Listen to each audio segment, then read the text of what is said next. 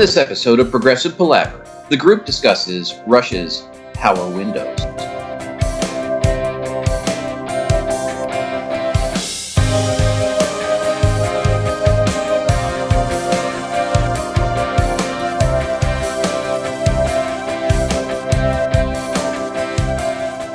Hi, and welcome to Progressive Palaver, a group of lifelong friends and appreciators of music discussing the greatest progressive rock bands album by album. I'm Joe Beauclair, and on this episode of Progressive Palaver, I'm joined by my very good friends Tom Corcoran, Paul Zotter, Ken Gregory, and Colby Dransfield as we begin our discussion of Rush's Power Windows.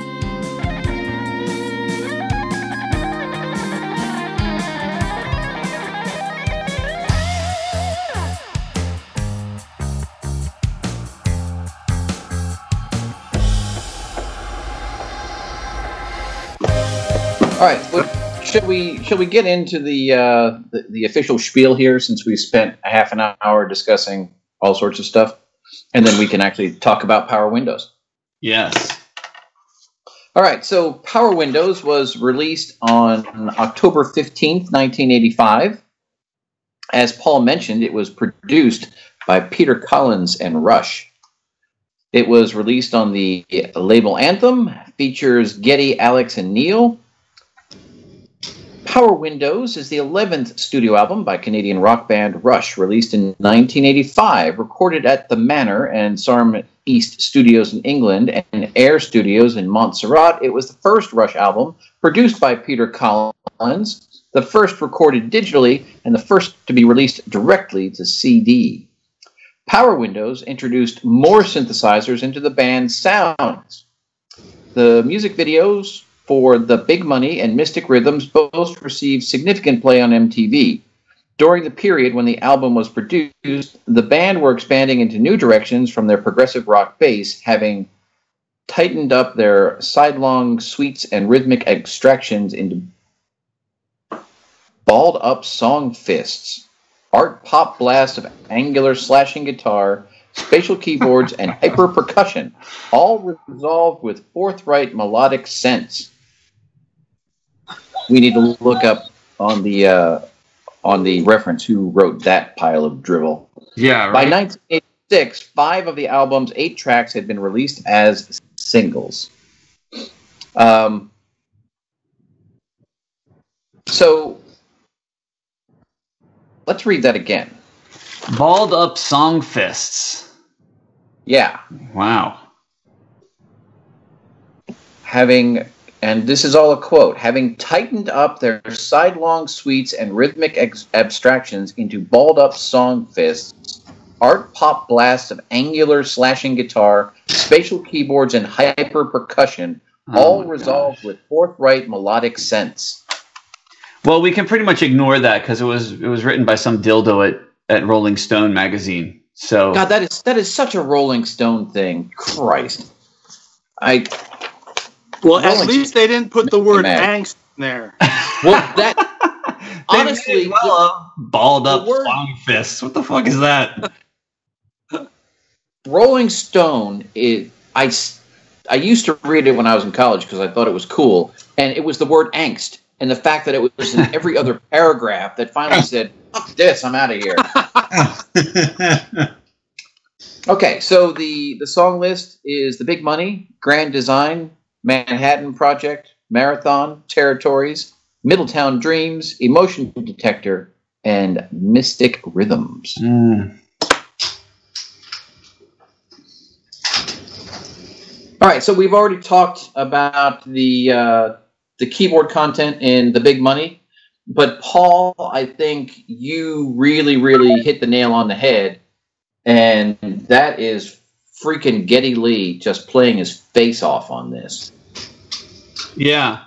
I mean, I, I remember seeing that video and just like sitting there trying to trying to look at Geddy singing because you know obviously they're lip syncing on in the video, but I'm trying to like watch him sing and and his hands at the same time to see if he's actually doing it. And um, it's it's just insane. But but one of the cool things in I think there were in everything that I read about Power Windows, um, all three of them, Neil, Geddy, and Alex, all talked about how cool it was the way that um, the Peter Collins had them record. That he really pushed them to be more live, like rather than doing what they had been doing up till that point, which was doing take after take of songs, and then after they felt like they had enough, they would they would kind of pick out the best takes of each section and like splice it together. He kind of put them. He kind of they had demos going in and he gave them guide tracks on the demos and basically said, I just want you to play play it from front to back. If it's good, we'll keep it. If it's not, we'll scratch it. And they just had a ball playing and he really wanted to capture like the live energy of the takes.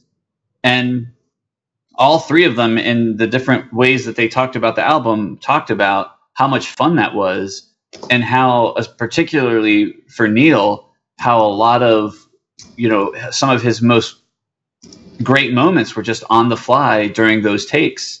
And i think again in big money the big money is a great example of you know we, we've talked earlier in episodes about neil sort of having this wild track in him and being a uh, a um, keith moon type of drummer i think it's never more present than it is in the big money i mean he is an animal in the big money. It's hmm. awesome. And, and and we're not going to talk about it here necessarily, but I have been spending a little bit of time with a show of hands this week as well, and yeah, a lot of it may be overdubbed, as we know Rush like to do that. But just sort of imagining, if you will, that Geddy is actually playing that bass line and singing at the same time live is just mind boggling to me. Yeah, yeah. It really is. I mean, I that that's the first thing that comes to my mind um, every time I hear the, the big money. I I can't. I mean, just with the great bass players that we talk about, you know, uh, Chris Squire, or you know, I mean, uh, Steve Harris. So hopefully, we'll talk about. Um, I mean, th- these guys um, just do fantastic things, um, and they they de- redefine gravity, and the fact that he is playing and singing at the same time, doing this, is is actually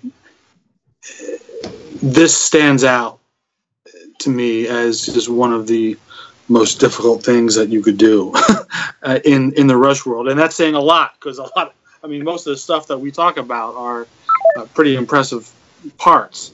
Um, but yeah, I mean, even if you weren't singing, I mean, this is just an insane bass line. Yeah. And it really, um, it's really fun to listen to. But I mean, the most important thing, gentlemen, I mean, is that is that the song is a great song. I mean, even if uh, I mean, I wouldn't give it the time of day if it wasn't a good song, just because I had a good bass line. So, I mean, uh, the fact that I, um, you know, want to talk about it so much is because the song stands alone as a great song, and um, the the bass line is a bonus, and the fact that he's playing it and singing at the same time is a bonus, and all, all these other things that we talk about are are are, are, bonuses, but um, this is this is a fantastic song, and it's a great one to open up uh, the album with. And it's another example, and I, I don't know if we talked about this before. It's another example of the fact that Rush made a good decision making this the single. and I know we always revert back to maybe King's X's bad decisions with right. their signals, with their uh, signals, their their singles. Um, but this is another one of Rush's great decisions for singles, and it did very well for him. I mean, for especially for Rush, this was in uh, opened up in the top ten. So I mean, this was um, maybe not an '80s hit that we would um, think of in terms of '80s hits, but um, it, it, it did do very well for him. I don't even know what to, to, talk about with the guitar tone because you know, Joe, you mentioned at the beginning, but that the riff at the end. Yeah. is that he just plays it over and over. It just it is the the tone is so giant, it's so delicious, and it's so it's it's almost impossible to get that sort of size tone just like playing at home. Um, and, and it's and it's so clean. It's it's just really it's just really it just really blows me away. And I have to say, um, there's nothing that I think gets me more pumped for my day at work. I so so the, the very last light before I uh, kind of make my last entree into my workplace. Uh, if I start a song on that, pretty much by the time I get to my parking spot in the garage, I the song will be over. So it's just around five minutes. The last the last little leg. Unless and, it's twenty one twelve, but okay, go ahead. Right, right. So if I listen, if I put, if I start the big money, pretty much just as I'm pulling into the underneath, like the entrance of the garage, I I'm doing so while I'm singing. Big money got a mean streak. Big money got no soul. And there's just something that really pumps me up to get started with my day as I, uh, you know, as I pull into a, a you know global multi-billion dollar corporation.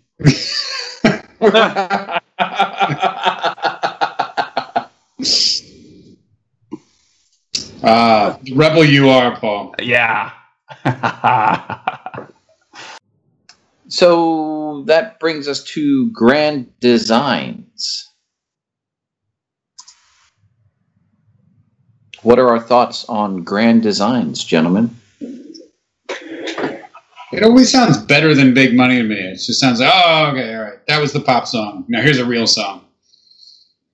uh, I don't know. I mean, it. I mean, they're all great when you put them up against one another.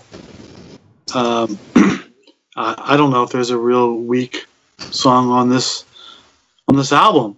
I mean, uh, but I guess we'll find out as we go through. But um, it's it's another great one. I mean, what do you say about these? Um, the, you know, there's so many things to say. Sometimes you get overwhelmed with um, with with some of these songs, and you know, one of the things that I'll, I'll, say, and it's not particularly about grand designs, as it is about the whole album. Um, and you certainly could say it with, with grand designs, rather, is that, um, you know, we often talk about, you know, what is prog rock and, if, you know, the long songs as opposed to the uh, shorter songs and, and, and things like that. Um, I think Geddy um, said it. I'm going to try to get it up here. He said it very well in an interview. It was a Mark Goodman interview on MTV. Nice. And it was an interview um, promoting Power Windows. And he said, and I'm quoting, uh, we'd like to take the classic song structure and apply our ability within that to make it more complete and more textured. And I think it was nice to hear him say that because I know we have discussed this before on prior episodes. And that to me still you er, you earn the title of progressive rock when you do that within a four, four and a half minute song, what have you. and this album, I mean, if you want to backstep just a second, the you know the big money bass line. I mean, that's just insane. And there's all these beautifully textured parts throughout this whole album, and Grand Designs is certainly one of them.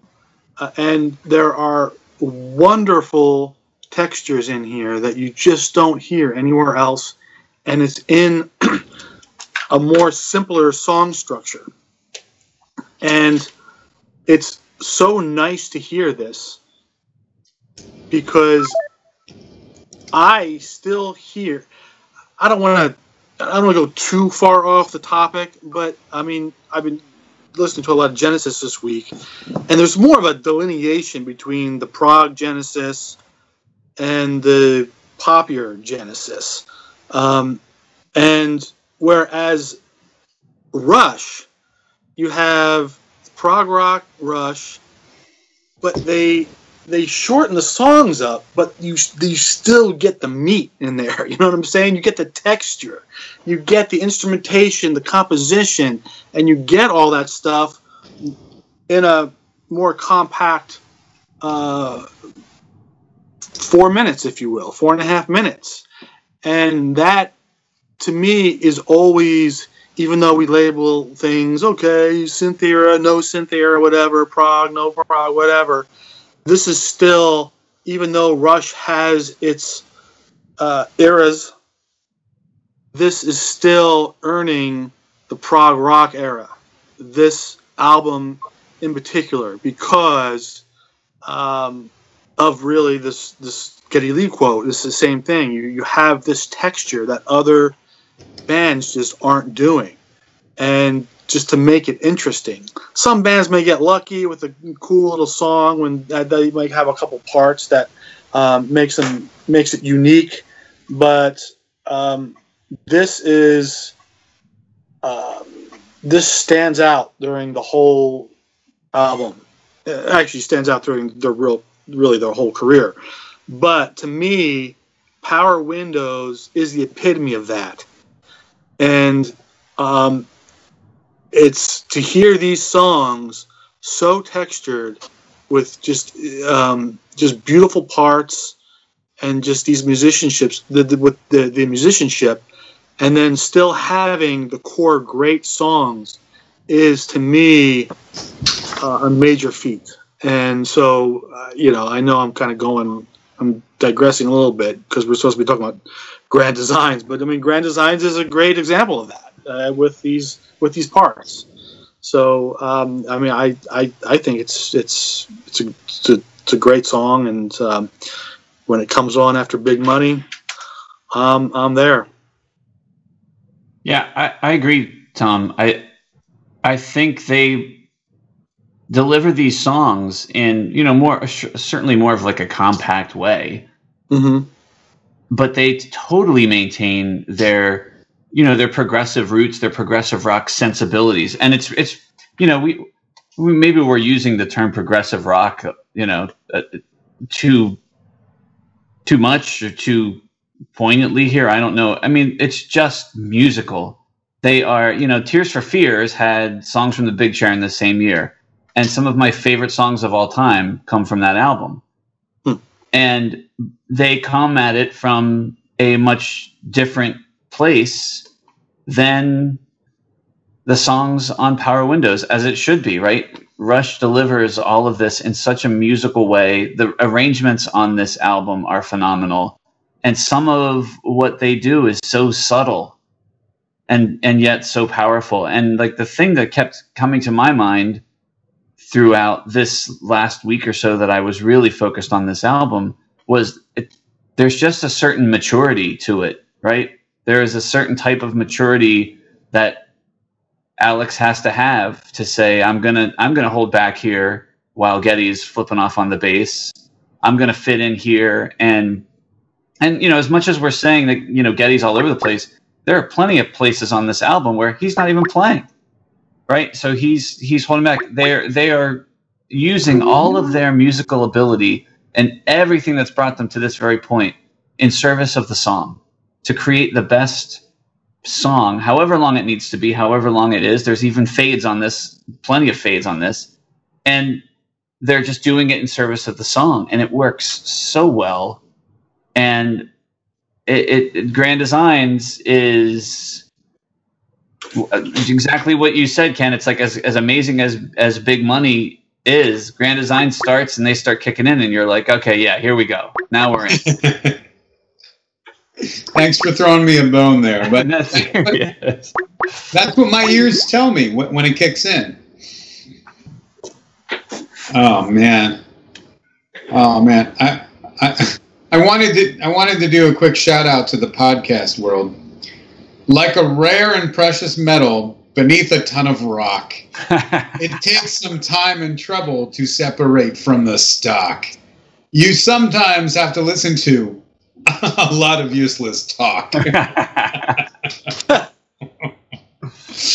oh, couldn't couldn't resist. And of course, the other one is um, all right. Probably only ten percent of the inspiration for our high school band, but against the run of the mill, static as it seems, we break the surface tension with our wild kinetic dreams.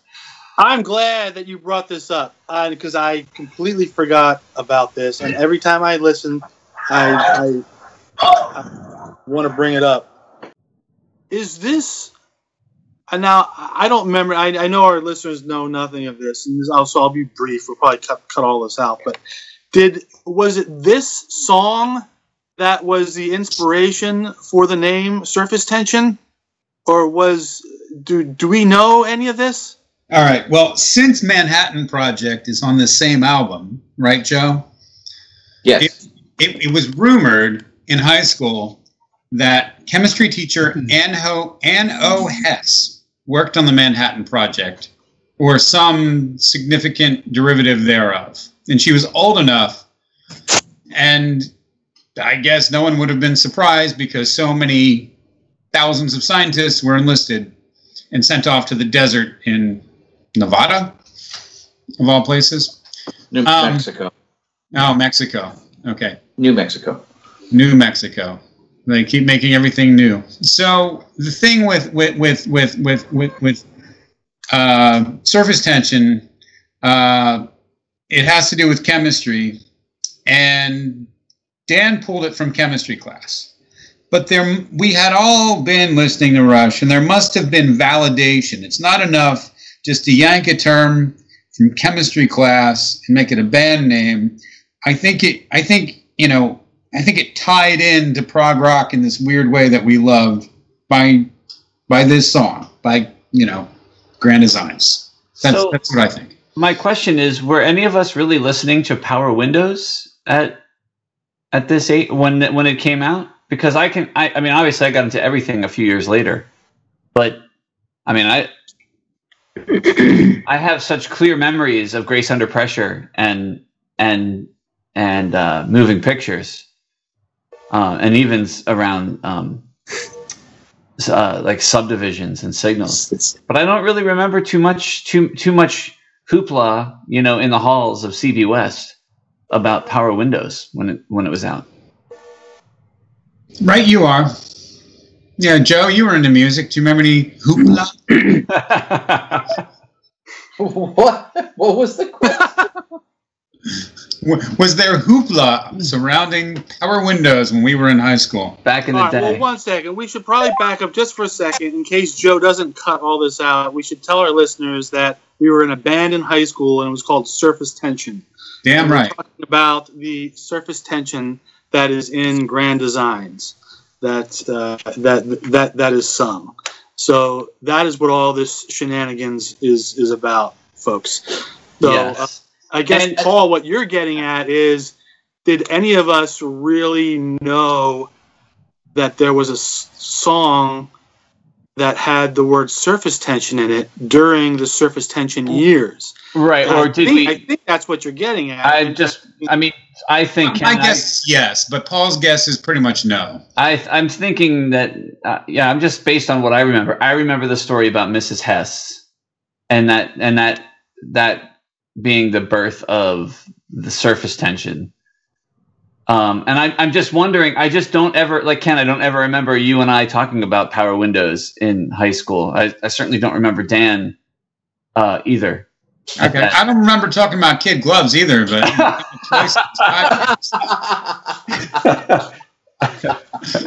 so I, I think I've shared that you know my entree into Rush was a, was basically in my freshman year of college, and upon returning to school the weekend after uh, Dan and Ken blew my mind playing Grace Under Pressure really loud in Dan's car, I went on a quest for this album, and one of the friends that I had she said, "Oh, I have a Rush album, a cassette that I never listened to, and if you'd like it, I'll I'll let you use it." I was like, "Okay," and it was Power Windows.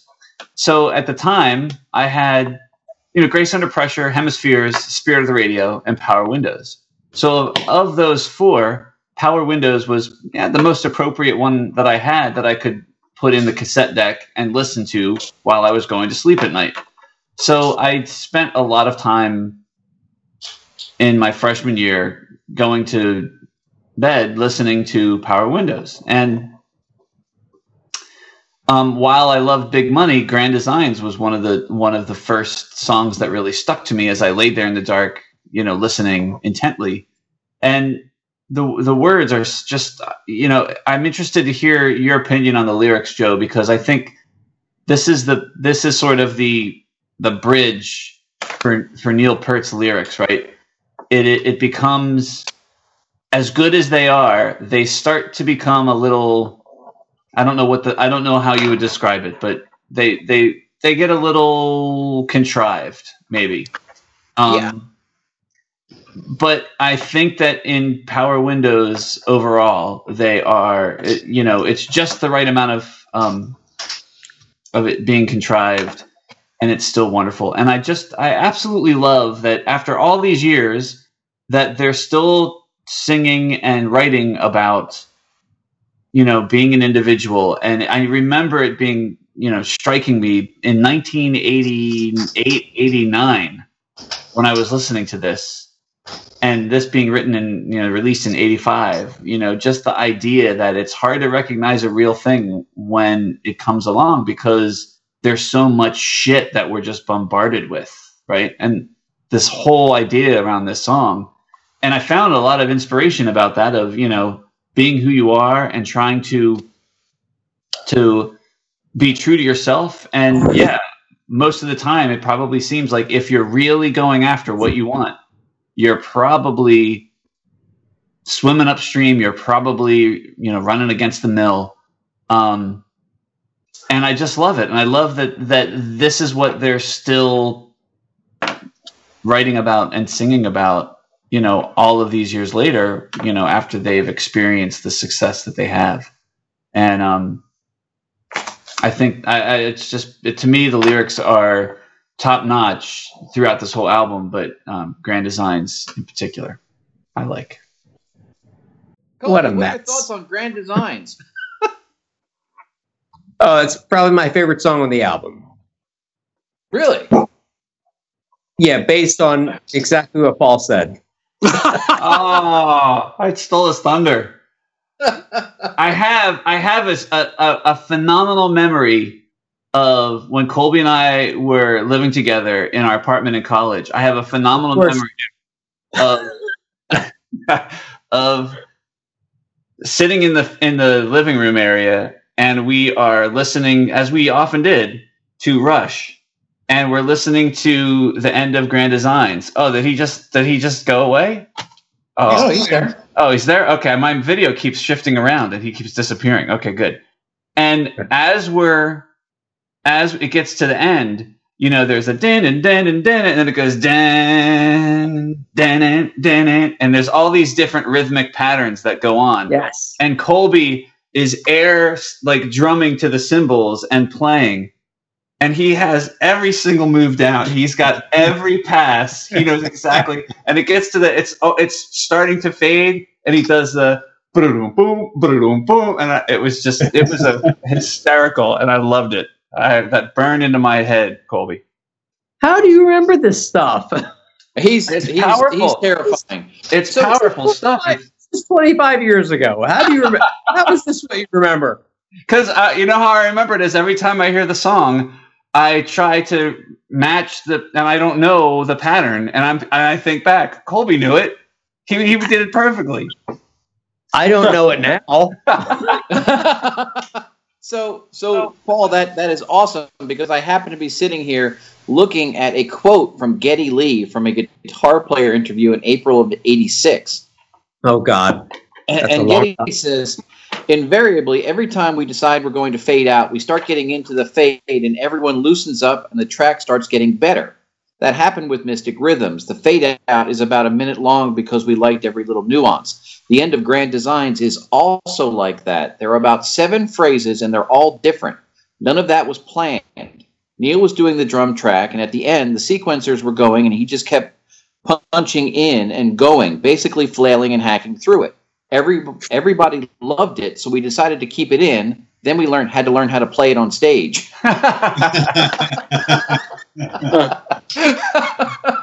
Yep. oh, not the first band to do that.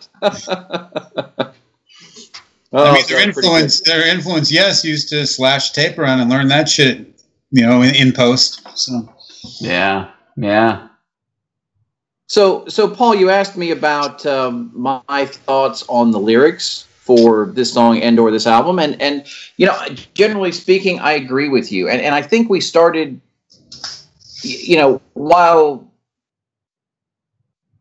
this album is is really good, and Grace Under Pressure was spectacular, as we already discussed.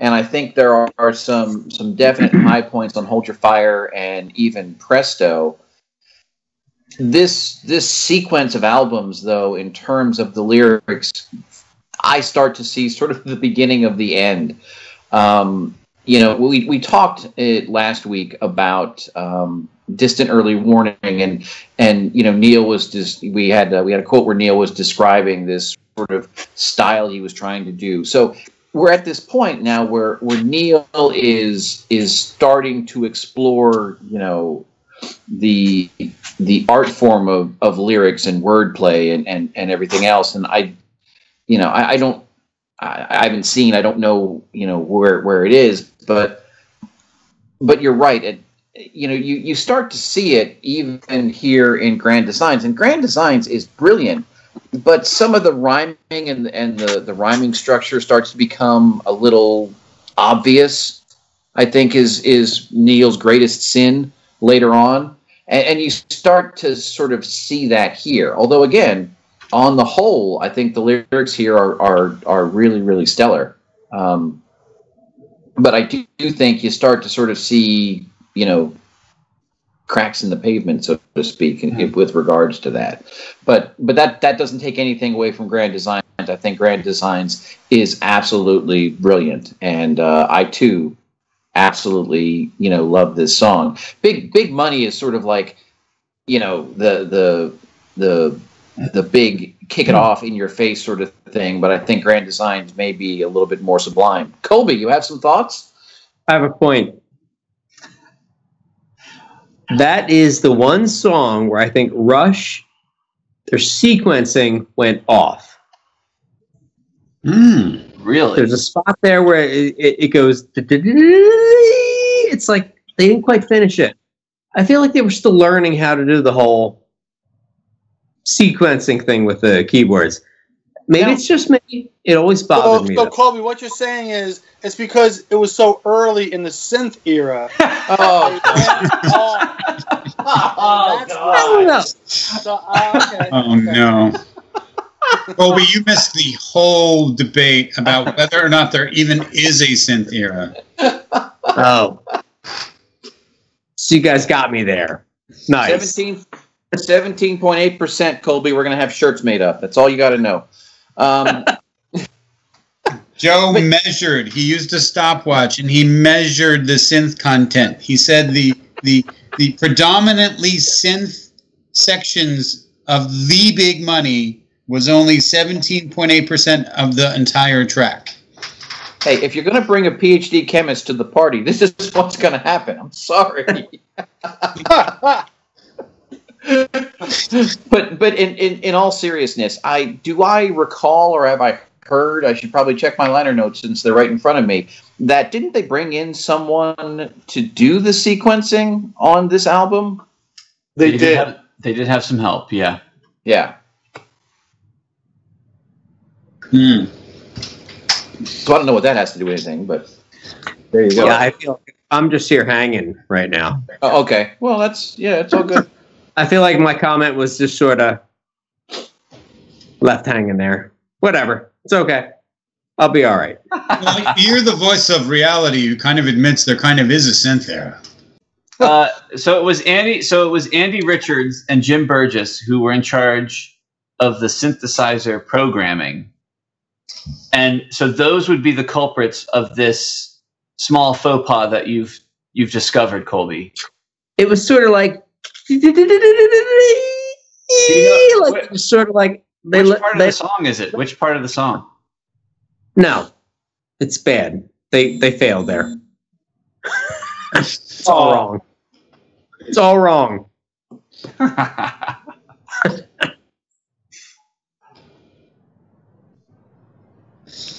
So let's go into another one of of yeah uh, Neil's history lessons with uh, with Manhattan Project.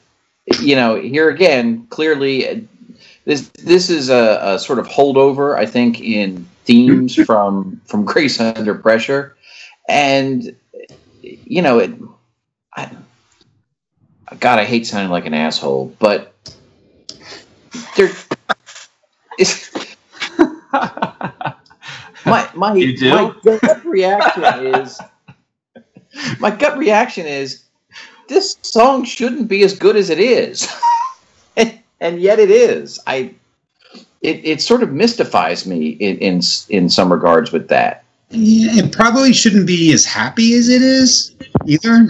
You know, just yeah. Well, yeah. Well, well, you know, there, there's that uh, there's that one line coming out of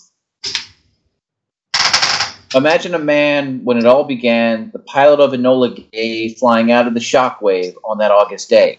You're right, Ken. That almost comes across as triumphant, yes, exuberant. yes.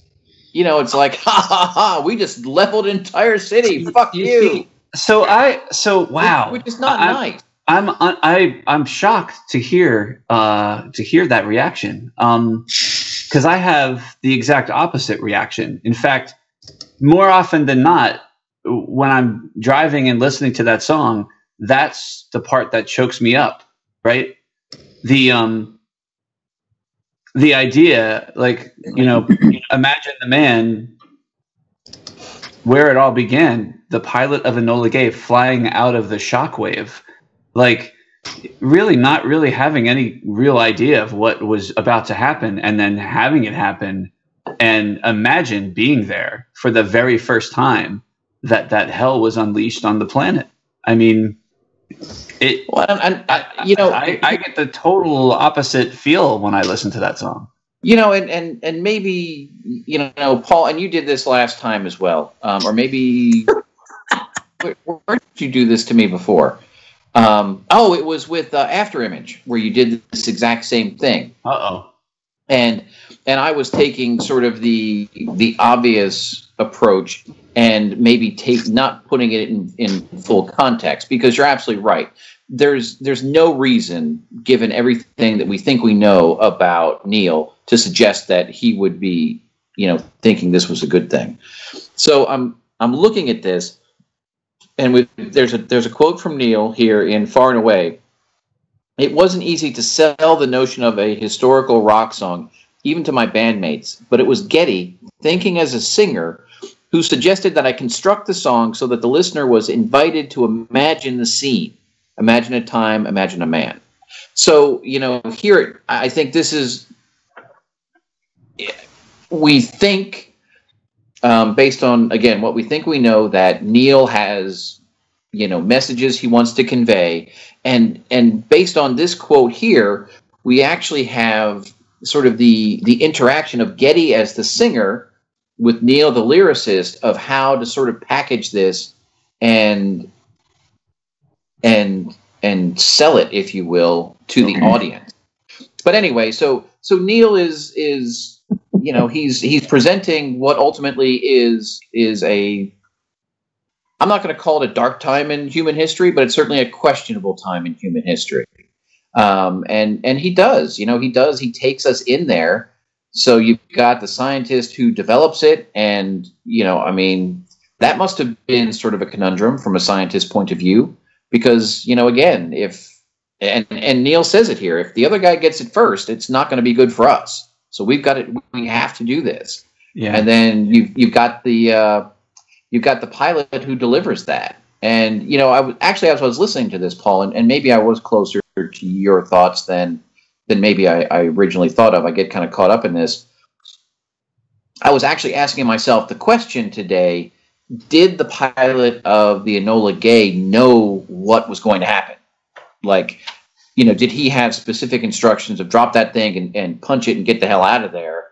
Or, you know, you're going to be engulfed in this, or, you know, I wonder, you know, what sort of what knowledge he knew and if he you know had put any thought into into this i mean granted he was he was a soldier he didn't have the option to not do what he was ordered to do but i mean that's that's a that's got to be a heavy load to carry around with you for the rest of your life i'm thinking Yeah, I I, I want to say so.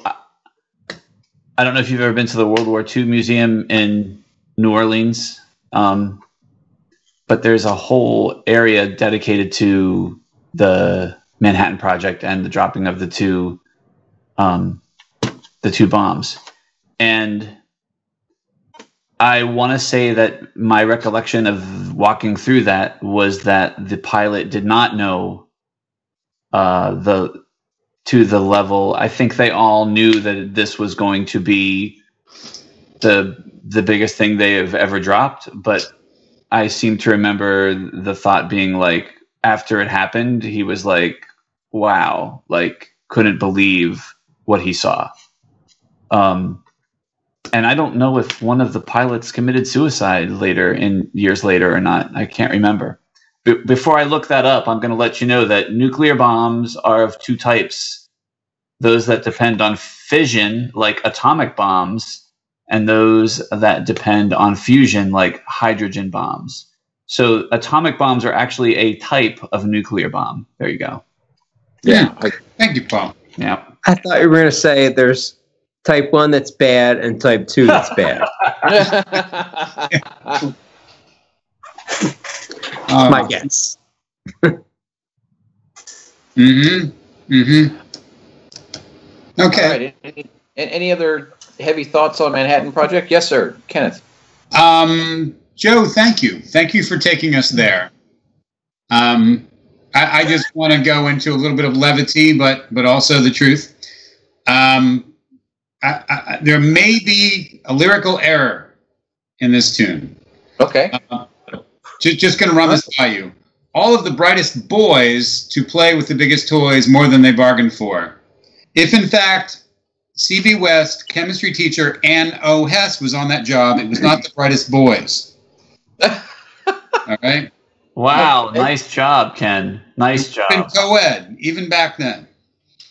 you Wow. know and let's this this is yeah let's let's just give a shout out to Ann O. Hess because you know my my both my brothers had gone through CB West obviously before me um, I had heard the tales of Anne Hess and you know just the fact that you know I, I would struggle to name virtually most of my teachers from high school but not only do I rem- remember Anne Hess, I remember her Ann O. Hess. So, you know, we'll have to see if we can't get some sort of a picture and, and put that up on the show notes, Paul, because shout out to Anne Hess. Very good. You became a chemist. Well, I wanted to be a chemist before I met her. So, yes, Colby. I'd like to also point out that Albert Einstein really kind of paved the way for the nuclear bomb. So just want to put that out there. I'm not So, sure Paul- who the okay.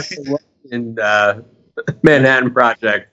I think it was Albert Einstein, but you know, there was the guy with the plane. I'm not sure.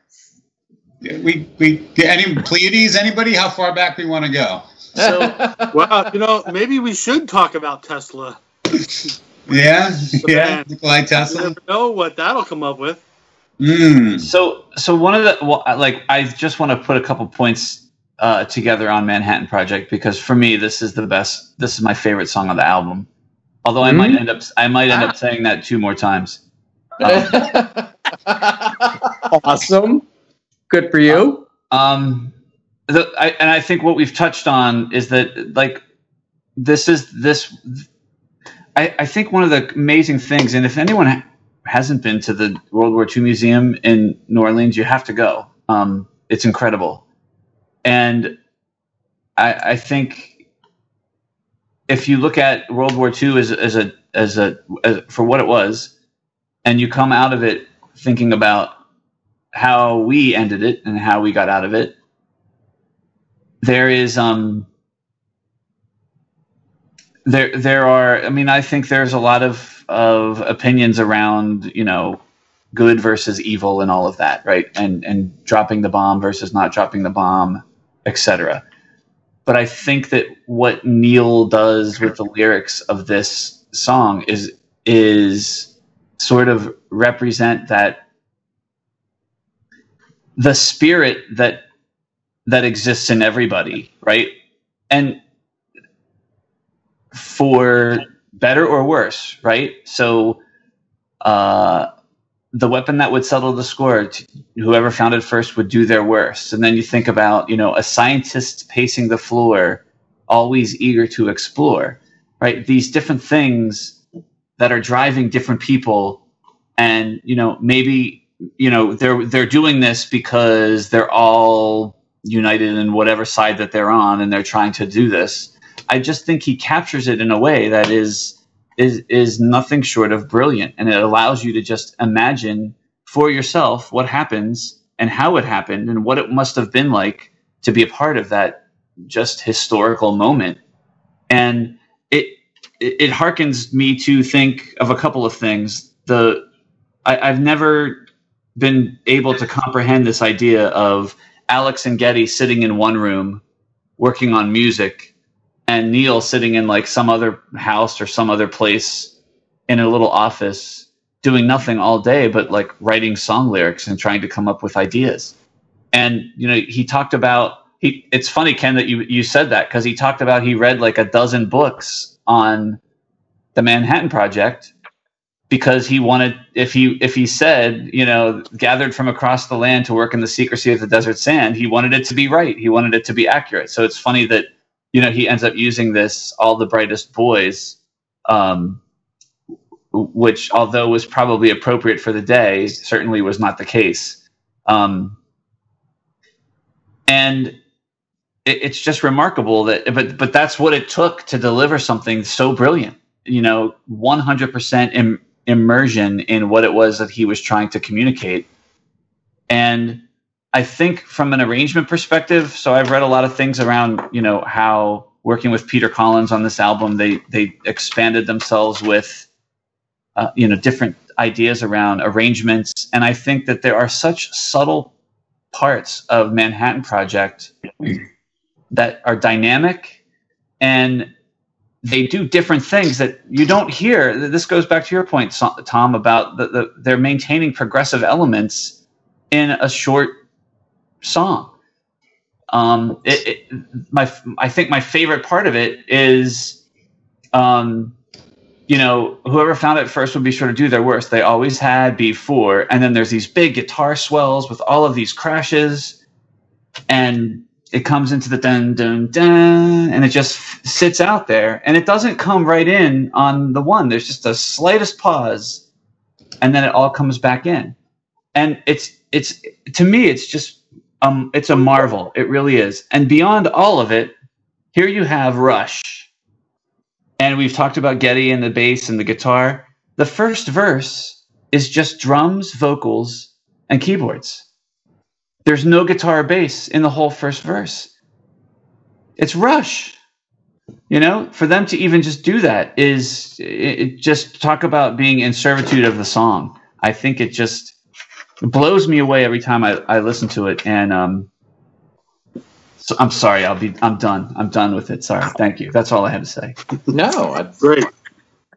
It was Very spectacular. Yeah. Thank you, Paul. Am I still here? yeah, you're, You're still with us, Colby. Just you're still there, man. But let, us talk about Marathon, which which may very well be my favorite song on this album. Mm.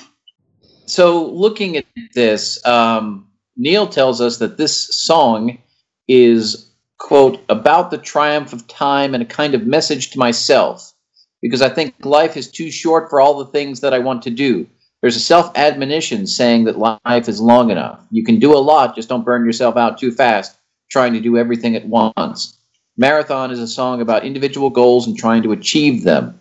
And it's also Like- about the old Chinese proverb the journey of a thousand miles begins with one step. Love it. Absolutely love it. For me, I just and this is kind of ironic given given all the shit that I gave to the uh, the synth thing, given the chorus in this song. But uh, I just I love it. I love I love that that sort of uh, exultant chorus. I love sort of the song structure um, with with the different parts leading into that. I, I just yeah, there's so much about this song that just works for me. Yeah, I mean, synth era or no synth era, the synths are fucking loud in the chorus of this song. Yeah, they are. Way loud. you know, and and I, but but they're very enjoyable, so it's all right. yes, they, that's for sure. That is for sure. all right, so that's it for marathon. Great, that was quick. No, no, no. I'm sorry. I'm I'm trying to recharge my phone. Oh, Sorry. I'm wandering. around- I'm wandering around my house house trying to find charging apparatus. so mm-hmm. Colby, I am going to like start giving you a checklist at about three o'clock on recording day. I don't. Want- I don't want that. All right, so Ken, you gave me the big thumbs up when I expressed love of marathon. Are are you in the camp?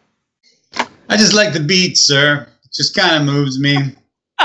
I like the probably beat. run to it. yeah, I mean, and, uh, um, uh, you know, it, it's just not as memorable as the first two. And by the time you get to that point in the album, you're either digging it or not. Um, it, it's something that I I only learned to love in this exercise. It- you know, in, in in past listens, it didn't really hit me. It was just something flying by. Um, I'm going to say it rocks. I'm going to say it sustains me. I, I, I honestly didn't know what the lyrics were. you know, it, it I, I have difficulty when we do this because I listen to these things over and over again, and I try to make my notes and and I try to keep everything straight, and then I get into the the actual thing and I get all twisted up. But do I want to say that the the, the solo section in here is really interesting? Yeah, I, I've got the right one, right? yeah. Mm-hmm. Mm-hmm. Yeah, this is one of those things where, you know, the solo section here is this complicated bass line, and you sit there, and I'm thinking, boy, what what is Alex going to play over this? I mean, it's just, uh, you know, it's odd signature, it's this crazy bass, it's super busy, and for some of the time, he actually plays the same riff as the bass, and um, and then they out of nowhere we get the subdivision keyboards or actually no i'm sorry it's the yyz keyboards come in the and then then alex What's rips- happening? rips off an incredible solo Oh, it looks like an octopus attack. You're. Oh, there's my phone. God damn it. this started out as the most technologically advanced episode and it really crashed Really? That's shocking. You know, right, think- a- right after the YYZ, right after the YYZ um, synths come in, that you get you get the rhythmic part, and in perfect time, Alex is going the. It's just amazing. It's so rocking. It's so rocking. Ken, I'm surprised this one has kind of gone past your consciousness because I think you would find. yeah, I it- no, it's not. It's it- not so much a melody or a tune for me, but it's just a raging bass line. Yeah. It's- He, he, he, he, he definitely he's the anticipations are so crystal clear on this one. He, he's Yeah. always been he's he's always been the guy to do that 16th note anticipation into the next cool thing. But but here, I don't know if it's this this this Steinberg or what it is, but he's Mm. he's just he's just ripping it out with clarity at this point in his career. So interestingly, it's it's a Wal bass. He was introduced Oh. introduced I love- to. I just learned about this tonight. He was introduced to the Wal bass by Peter Collins, and Yep. and apparently it had really super thin strings on, and it really It was awesome. delivered incredible tone. Yeah, So here's my thing. This album and Hold Your Fire, Peter Collins, fucking awesome. Space. yeah. You know, it's like there's, there was so much room in the engineering and the production. They were my two favorites because there was space. You know what I mean? It was just sort of like there was sound in between the notes. I can't Yep. I can't express it any better than that, and I'm done. That's all. I Yeah, won't no. elaborate. That's beautiful, man. That's I agree. I love I- these. These are my two favorite Rush albums, and maybe it's because that's where I got hooked on them. You know, a little a little nostalgia, but yeah, I love these two. Yeah, man. That's well, it. and, and and whatever your gateway is, and I had this last week with Grace. I mean, Grace under pressure. I, I even if I'm looking and talking, um, you know, objectively about any few shortcomings or anything else, or when we talk about this, and, and actually that reminds me of something else I have to say here. Um, in my mind, Grace is always going to win any argument because I have this inexplicable emotional attachment to it because that this that was my gateway. right. Mm. But I I, I, I do have a, a, a another uh, fun quote here from Alex um, about this song. In in April of '86, he was asked if any of the tracks on the album were specific spec- were especially difficult to cut. His reply, "It's funny. There's always one song that you're terrified of doing. You think it's going to be really tough, and Marathon was the one. We wrote it and thought this is this song is going to be like pulling teeth once we get into the studio. Of course, we get into the studio and it's a breeze. And a song like Emotion Detector, which we thought would be a breeze, was the killer. So there you go. It was a breeze. Yes. So Mucho, what are you know before you uh, you have to, to leave us here? Do you have any specific thoughts on Marathon? Um, not uh, really marathon, but um, because I have to go, I do have something I would like to say about uh, territories. Um, Okay, great. and um, there's a couple of really great moments in in, in territories, and um, there's sort of the classic one where the um, Alex's guitar comes in and in a certain spot. But I, I want to say, Yeah. uh, yeah, I see. I know you know exactly. you don't even have to articulate. We, we know exactly what it is. Okay. So that's the obvious one. Okay. Now, being that we're on a podcast, I'll try to articulate this um, beyond, you know, um, sort of a, a guttural feeling. Now, there is a moment in territories, is a split second that it is the best moment ever in any song, any band. It is it is just one moment that I just I, I get thrown back. It's like somebody just threw I like a hard boiled egg I at can't me and I swallowed Tom. it Get like, there. by accident. Get There. Get there. what is it? All right, I'm gonna have to play. it. I, I, I just it's a, it's now I'm on the edge of my seat, it's Tom. you- it, it comes really quick. It is listen to the guitar, uh, listen to Alex, and it's it's right on the line, uh, in the line where we um, it's when it says um, like the Chinese call the country of their birth. Ah. There is this sound Alex does. It's like woo. It's like the whole world just like crashes. It's Yeah, like- dude. and it's flipping. It just it really gets me, and it's so quick that you you miss it if you if you blink. But so I'll I'll, I'll try to. I, I think I've I've got it up. That didn't sound too good.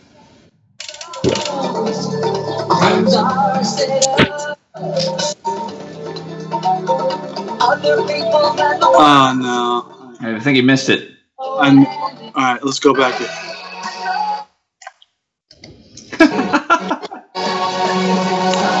I blew it. Oh, man. I had it. We'll have to try to edit it in later, Tom. All right, hold on. We'll Here have to try is. to edit in all our favorite parts later. No, here it is. Joe's ready. All right, it's in the very beginning of this, so I'm just gonna leave it go. It's in the beginning of the song. While we're listening, that Is it a fucking kick drum, that is my favorite kick drum sound of all time. Yeah. It really Oh, is. Oh my And god. I, I think Colby, this really is a definition of the space that you were talking about. To me, this really gives it that space. You know, it's it's nice to have the build and just like the, the really big sounds, Mm. And it's it's uh, everything everything comes in re- really nice. So it's the second line here. It comes up it comes up pretty quick, but right, here it comes. I see the middle window between heaven and earth. Like It's right there. That's it. that part is just oh, amazing. we need a Yeah. video of that. We totally need a video of that. That was that was the Operation Mindcrime moment right there. Oh my god. That just gets me every time. It's so tastefully done. That is Alex Lifeson. That is is a tasteful moment where you just Yeah. it's what you Get don't out. give, and it's just give it a nice little touch, and it just it feels so good. Oh, um, Do you guys see this thing? yeah. Oh, Yeah. oh, oh! You Sit just ruined my next factoid. I ruined the second one. You called me. That's the second time you ruined it. Oh my god! I was gonna end. I was gonna end with you guys having to guess the answer to this. Now you're all gonna guess it. Oh. Right. Fun, I gotta go. My fun factoid is I come from. I, I, I get this from an interview that I got other stuff from. It's this great interview that uh, a 2012 interview that is it's just Geddy. It's it's just Geddy, and I was gonna have you guys guess it. And in the interview, the guy says, uh, "What's that?" Okay. Um, Geddy. if your house was burning, what's the one thing you would save? his, His Wal dog. bass. In an interview, one thing Geddy would save in his house if his house was on fire. His keyboard. His synth. Yeah, yeah. Save the Moog, man. You can't replace those. But it's his dog. His dog. We we know it's Wait, you his guys still didn't get it? Yes, we, we got it. All right. All right. I don't know what just happened for the last five minutes, but I had so much fun. well, and, Listen, and you know, it's good to know that Geddy Lee loves dogs. That's good to know. Um, Geddy Lee's a uh, good person. Yeah. It, it is good. So you know this, Tom. That there are, are all the little production things and the arrangement things that happen throughout this whole album that I love. And your other comment, like at the end of the second chorus, if you will, of of this song, Mm-hmm. um, when they go in different circles, first time they go through in different circles, we keep spinning round and round and round.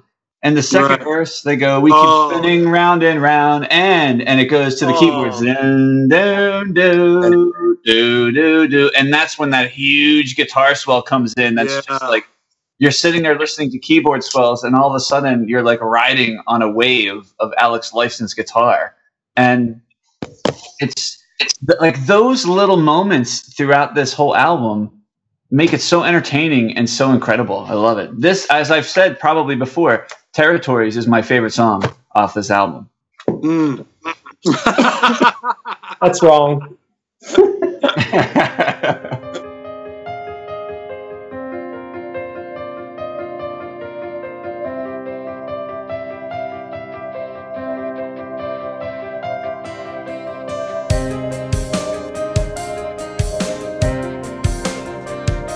Thank you so much for listening to this episode of Progressive Palaver. Our discussion of, of Power Windows will continue on the next episode, but we've certainly enjoyed sharing this first part with you and uh, look forward to uh, continuing this conversation. As always, we encourage and welcome and solicit your input, your feedback, your comments, your questions. You can reach us on the three major social media platforms that would be Instagram, Facebook, and Twitter. We are at Progpala, P R O G P A L A, on all of those, or you can search for Progressive Palaver. Um, you can also send us an email. You can send that to progpala at gmail.com. Progressive Palaver is, as always, available on iTunes and Google Play for download and subscription, and we are hosted on SoundCloud. We thank you very much.